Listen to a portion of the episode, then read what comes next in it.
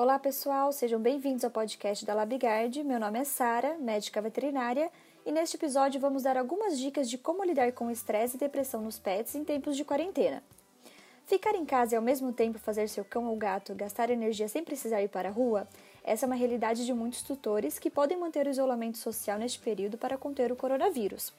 Se esse é seu caso, preste atenção nessas dicas para evitar que o confinamento cause estresse e depressão nos pets pela falta de passeios. Tanto para os humanos como para os animais, esse período pode ser aproveitado para estreitar a relação.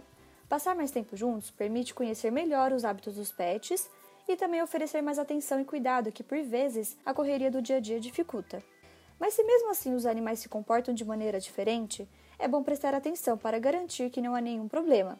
Escute a seguir quais comportamentos exigem que você ligue o sinal de alerta. Sintomas de estresse e depressão nos pets.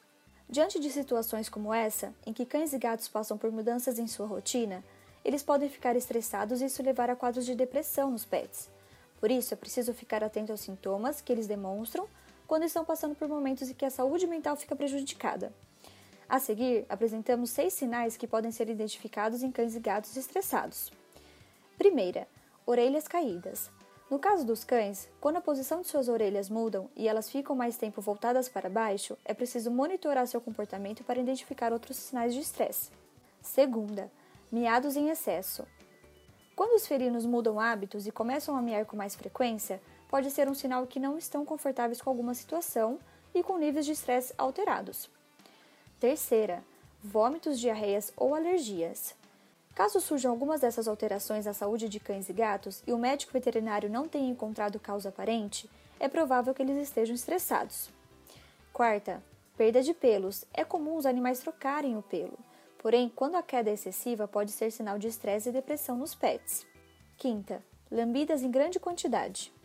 Gatos têm por hábito lamber a pelagem várias vezes no dia. No entanto, se eles ou os cães passam a fazer isso de forma repetitiva, é preciso mais atenção. Afinal, qualquer mudança de comportamento pode ser o início de um quadro de estresse ou depressão. Sexta, comportamento agressivo. O estresse pode levar os animais a comportamentos mais agressivos, entre eles estão rosnadas, mordidas e arranhões. Quando passam a acontecer repetidamente, podem servir para ligar o alerta. Caso você identifique que o seu cão ou gato apresenta algum dos sinais acima, o primeiro passo é levá-lo ao médico veterinário.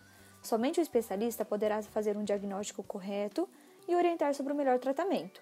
Mesmo com as restrições de circulação, os atendimentos em clínicas e consultórios veterinários podem ser feitos desde que respeite as orientações de higienização necessárias para evitar a contaminação pelo Covid-19. Além do cuidado profissional, incluir na rotina do pet momentos de interação com os humanos ou de brincadeiras vai distraí-los. Principais dicas para distrair o seu pet durante o confinamento. Primeira, coloque alguns petiscos ou um pouco de ração em uma garrafa PET ou outro recipiente de sua preferência. Antes de dar para ele brincar, faça furos que permitam a saída do alimento. Segunda, faça um mini circuito com obstáculos por onde ele passa, para despertar o interesse do bichano ou do cão. Coloque almofadas, cadeiras, galões de água e até sacola plástica pelo caminho.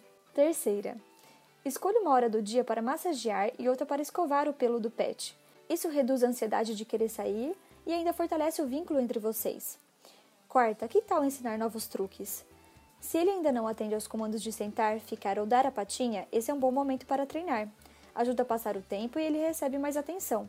Quinta, se o pet só faz as necessidades na rua, faça saídas rápidas e em momentos de menos movimento. Na volta, higienize as patinhas e o focinho do animal.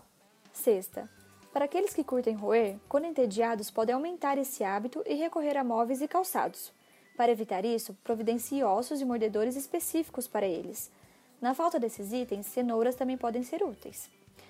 Para mais informações, acesse nosso site labigard.com.br ou entre em contato conosco pelas nossas redes facebook.com.br labigard ou pelo Instagram, labigard.vet.